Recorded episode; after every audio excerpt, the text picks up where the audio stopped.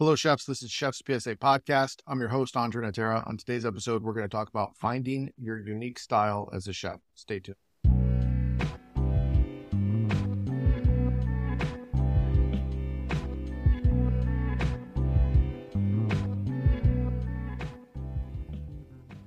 So, before we get into it, quick update on some things that I'm working on. I'm doing a super secret pop up chef in residence I'll share more on my Instagram profile. But coming out of a quick retirement to have some fun in the kitchen, I'm excited. Have to make sure I can still walk that talk. Someone said to me, he said, You talk a lot of shit on the internet and on your podcast. Can you still do it? Well, we're we're about to find out if I still got it. So I'm taking over a restaurant really briefly, chef in residence. I did it because I want to have a little fun. I do miss the kitchen at times and this allows me to kind of you know see see if I could still do it, see if I could still hang with the uh, the top dogs in the city. More to come on that. I don't want to give away all the details, but I will be announcing more soon on Chef's PSA social site. So keep your eyes peeled. I'll tell you more. Maybe even for those of you that are looking for work, you might want to come work with me. It'll be short, but we'll have some fun. For those of you that are asking, yes, I, I do enjoy doing these things. Like I do uh, guest chef spots occasionally. I did one in Dallas and Jose. I still do food festivals when it makes sense, right? I'm not representing a kitchen. I'm retired. I'm representing Chef's PSA podcast. So sometimes it doesn't make sense for me to be out there cooking. But for those of you that have reached out and said, I'd love to do a pop up with you, would I be interested? Yeah, I'd be interested. But, you know, the fact of the matter is, I don't have an army behind me like I used to. Chef's PSA is a one man show. It's just me. Someone asked me, who makes the comics? I do. Who writes the captions? Me. Who edits the books? Me. Who edits the podcast and the video and the audio and writes the scripts? Guess who? Oh, yeah, it's all me. But in my quest for world domination, I think eventually I'm going to have to expand. Right. I have a couple of surprises coming up on the podcast, some collabs. I can't share all the details, but I think you'll all be happy. A lot of people ask me to talk on service. A lot of people ask me to talk on pastry projects, and those episodes are coming soon for those of you that have been asked. Now, with regards to the subject matter, finding your unique style as a chef. When I was a chef, one of the things that used to frustrate me would be when I hire someone who has zero experience in the kitchen, and maybe I was hiring them for something high end, right? I've always been a chef of the higher end kitchens. And I've always had a great team of chefs behind me, extremely talented sous chefs, extremely talented chef de cuisines, exec sous, and so on. And when I run a kitchen, I expect greatness, excellence. And we're always pushing to be at the top of the food chain in whatever market that we're in. And at times I would get frustrated because the new cook would come in and not even fully understand their own skill set yet, like still trembling, holding a knife, can't really dice an onion too well, green, and then say things like, when can I get my food on the menu? And I'd be like, what's your food? And then they'd proceed to tell me. And it has nothing to do with the type of restaurant that I was running. So, for example, if I was running like a high end live fire concept restaurant, they'd want to tell me about their famous enchilada casserole or whatever, right? They said, well, you know, I just came back from the Caribbean. And I was like, this isn't a Caribbean restaurant. Well, my family's from here. We I want to do that food. It's like, great, but that's not this restaurant. It would blow my mind how many people want to do their food, their food. They don't even have food. Like they haven't even gotten to the point where they could create something that would be on the level of the restaurant where they maybe work, right? Because maybe they're, they're working as a prep cook and they're like, when can I get my dish on the menu? Like, focus on the onion. You got to learn how to dice those first, right? You got to walk before you can run. These steps. And then occasionally I'd say, okay, let me see what you got. And they put up like this terrible dip. They're like, oh fuck, that's not going on the menu. No way. I'm I'm I'm being a oh, I'm being rude, but uh, the reason I share this, so there's that. So my advice: if you're going into a new kitchen, you kind of got to feel it out a little bit. Is that kitchen the type of place where it's collaborative, everyone's inputting ideas, and there's a lot of kitchens like that. And I I have kitchens like that where I would encourage people. We'd have a certain day of the week where everyone was intended to be putting dishes forward. A lot of times they'd be coached by some of the sous chefs, But we'd look at all the ideas and say, okay, this is actually a really cool component. But it didn't mean that the dishes were getting on the menu. It's just an opportunity to express. Every now and again, someone would like, whoa, wasn't expecting that that dish needs to go on the menu. Other places, they meet at the end of every night. They review the menus. They talk about what they're going to serve the next day, and everyone's putting in input.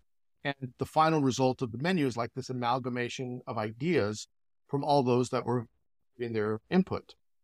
Other places, they might have a whiteboard where they write ideas down. Other places, they might have a special, and different cooks are putting up ideas for the special, or maybe they're creating the special for the day. They have a rotation whatever the case may be. Not all kitchens are like that, and there isn't a one size fits all for every kitchen. Some kitchens, you may never get a dish on the menu, type A personality chef, nothing but my food. And other places, it's collaboration. But the billion dollar question what is your food chef? I've run into this problem. When I was coming up as a cook early on in my career, I've talked about this before. My idols were the Charlie Trotters of the world, the Thomas Kellers, the Ferran Adrias. You know, I was coming up in the late 90s, early 2000s as a cook and chef. And so those were the chefs that were at the top of the food chain. And so I wasn't the only one. Every single chef during that time that wanted to make a name for themselves were all cooking like Charlie Trotter or Ferran Adria or Thomas Keller or whoever was at that moment, right? Maybe it was Emeril Lagasse or Norman Van Aken.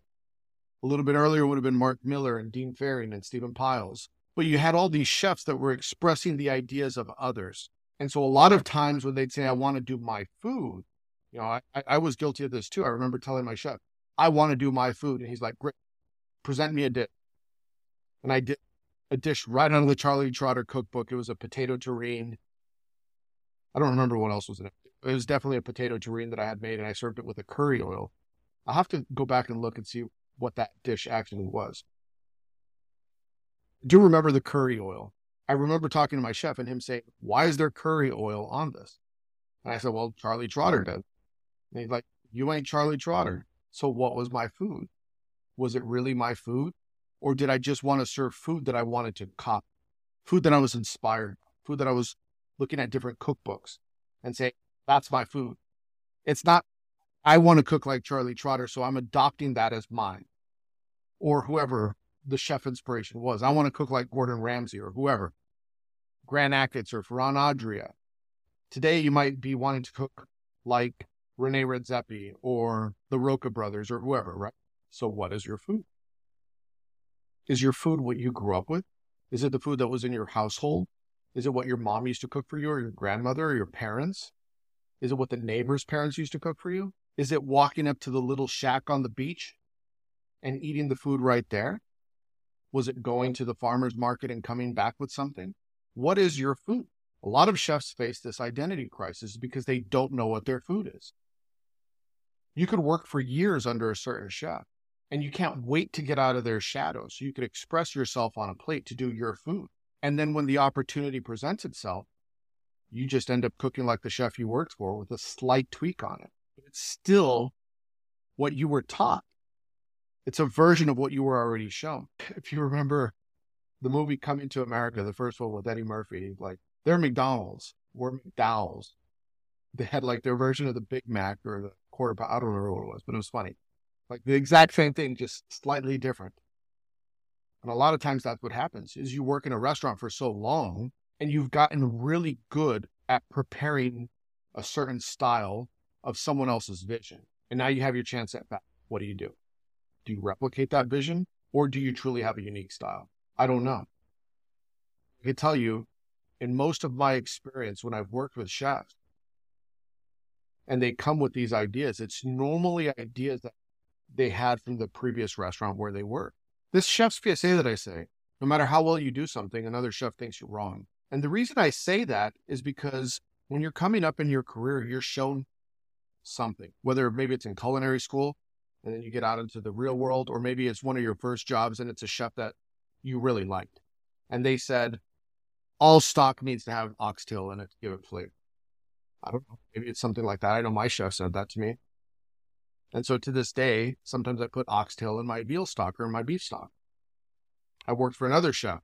It's all stock for chicken has to be made with whole chickens. and it's shorter because it keeps it clear. And I used to do that. I don't do it anymore. Or other people were, would say, don't put too much celery in the stock. And other chefs I've worked for would say, you need to make sure that you're putting pig's feet and chicken wings and necks. There's more collagen in the pig's feet. So you got to put that in there. You got to skim the stock a certain way. You got to brush it with whatever, whatever the case may be. Every chef has a little something that they do. Grind the bolognese, mirepoix through the meat grinder. Others are like, no, no, you got to brunoise by hand. No, just put it in the Robot Coupe. It's best if you do this. What's the right way? I don't know. There, there really is no right way because someone could argue against it. No matter how well you do something, someone else can argue against it that their way is better because the end result is subjective, especially when the person is emotionally tied to the product. So coming up in my career, I cooked in a lot of Italian restaurants. I cooked in a lot of European style restaurants, French, etc. Mediterranean, Southwest cuisine also at one point in time was coming up in that Southwest cuisine style. Everyone wanted to cook like Mark Miller and Dean Fearing. And when I finally got my opportunity at BAT, and they said, you could finally express yourself and do whatever you want. And now I'm the executive chef and I'm at the helm of the kitchen. What did I do? When I finally was able to do my own food, I copied Farana. I started doing bubble food, right? So this was like 2005 because that's what I wanted to do. Was it my food? Did I work at El Bulli? No. But I was fascinated from afar and I had the El Bulli cookbooks and I was watching what they were doing and I was idolizing that style of cuisine. And I wanted to understand the alginates and spherifications and how to make mangoes into a bubble, right? And froth up sauces with lecithin or whatever the case may be. Make a spaghetti noodle out of agar. It was fun, right? But it wasn't my food. And so little by little, I've had to start to rediscover who am I as a chef? What is my style? Is it this or is it that? And sometimes you get hired as a chef and you take on the identity of the restaurant that you're hired in. So an example would be you get hired in a Mediterranean restaurant. You can't say, well, I do Chinese food, right? That's just not going to work. Well, then you're not going to be the chef here. So sometimes you adapt to the restaurant and to the environment in which you're placed in. And other times you run a restaurant where you have creative control. And not only are you driving the brand, you're also driving the identity of the food and the creativity of it. Chefs struggle with this. I know I struggle with it. You're always influenced by the current trend. You're influenced by social media. You're influenced by what's on TV. Where do your ideas come from?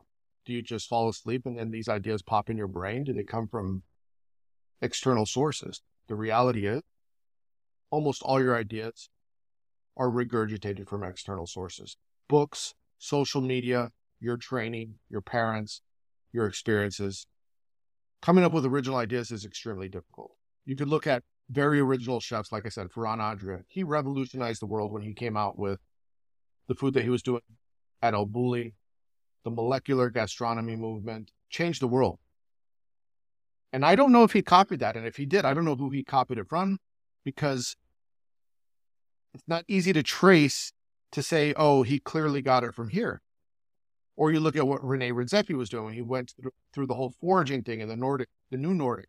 Where did he get that from? I'm sure historically people have always been cooking like that, but professionally people weren't cooking like that on that level. So he redeveloped that. Thomas Keller being what he did in Napa Valley at the French Laundry. No one was doing that before him. Charlie Trotter, the same thing. So some of these greats, the Mount Rushmore of chefs, right? They march to the beat of their own drum. They create their own unique style and they create and everyone borrows and copies or gets inspired by it. I'm no exception to that.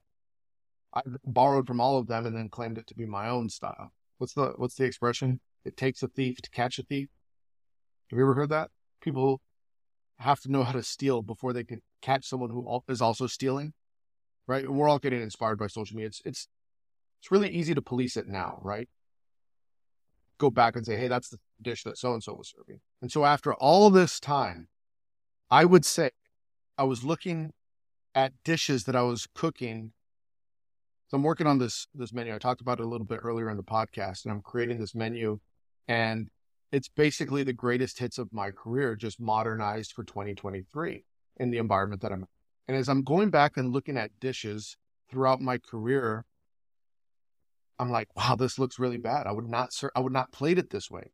Even stuff that was just five years ago or four years ago and was very cutting edge at the moment. I look at it now and say it looks so dated. It was delicious, but it looks dated. Plating styles evolve, ingredient trends evolve very quick. I would challenge you if you've been around long enough. So, you know, I know I know a lot of people maybe you're right in culinary school, so this might not apply to you.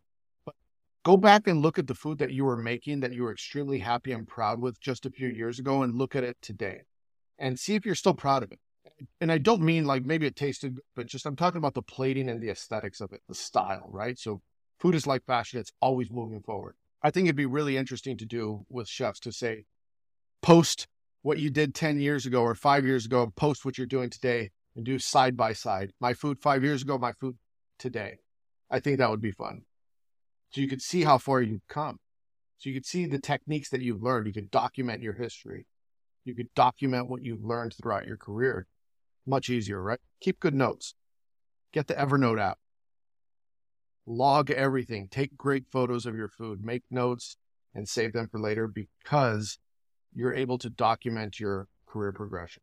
And so, what does it boil down to, right? When I came up, as I said, I was working in French and Italian restaurants, Mediterranean style. And so now my food is this amalgamation of the things that I learned early on on my specific stations that I made. I noticed that's what I like cooking now. That's my food. And is it my food? Kind of, right? That's what I was taught. And it's the best and the things that I enjoyed most from what I was taught as a chef. And the things that I crave now is like a properly made lobster bisque, Tournedos Rossini, gnocchi. It's not the complex things that I've made throughout my career. Anything. The more complex and showy thing are the things I'm most embarrassed by now. And the most simple and delicious things are the things I'm most proud of and I still carry with me. The dichotomy of a chef. What's your food? I don't know. You need to find that out. Anyway, if you want to support the show, you know what to do. Make sure you leave five stars. If you're watching on YouTube, hit the subscribe button. Make sure you leave a thumbs up. Go to chefspsa.com. You get all the books, all the merch. Go get the free ebooks. We'll see you next week. Hit the porno music.